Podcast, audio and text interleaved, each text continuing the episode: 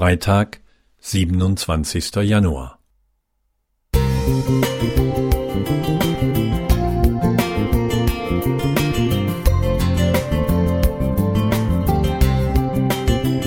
Ein kleiner Lichtblick für den Tag.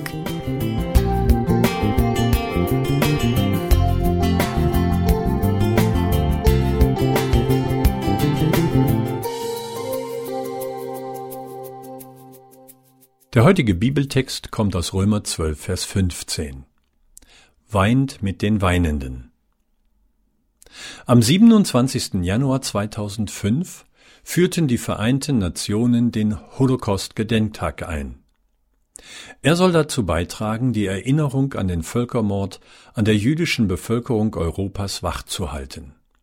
Wer will, hat in den Medien die Möglichkeit, jeweils um diesen Termin herum Dokumentationen und Filme zu sehen, die einen Blick in dämonische Abgründe gewähren. 2022 gehörte dazu der historische Film Die Wannsee-Konferenz. Darin wird nachgespielt, was sich am 20. Januar 1942 mit 15 hochrangigen Nazis abgespielt hat, um die Endlösung der Judenfrage zu besprechen und zu beschließen. Es war die Geburtsstunde des Vernichtungslagers Auschwitz-Birkenau. Die Tötungsmaschinerie war schon Jahre zuvor angelaufen, doch von nun an sollte die nicht zu beschreibende Grausamkeit weiter forciert und perfektioniert werden. Alle, die sich diesem Plan irgendwie widersetzten, mussten mit den schlimmsten Strafen rechnen. Dennoch fanden sich europaweit Frauen und Männer, die ihr Leben riskierten, um Juden zu retten.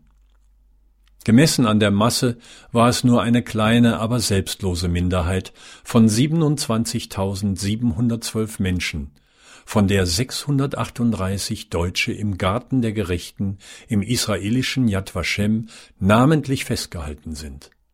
Zu ihnen zählte Frieda Adam.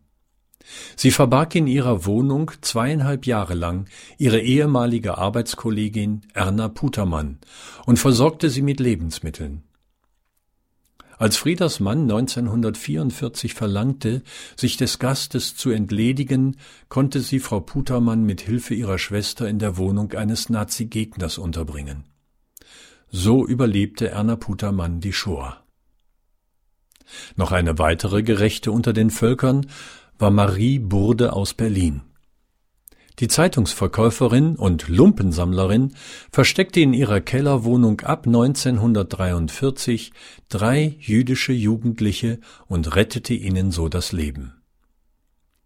Antisemitismus ist wieder im Alltag angekommen, und das nicht nur in Deutschland. Synagogen und jüdische Schulen stehen unter Polizeischutz. Wie wenig Mut, im Vergleich zur NS-Zeit gehört im Jahr 2023 dazu, bei antisemitistischen Äußerungen Stellung zu beziehen. Das setzt voraus, sich damit zu beschäftigen.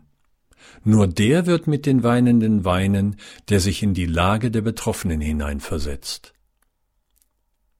Wilfried Krause Musik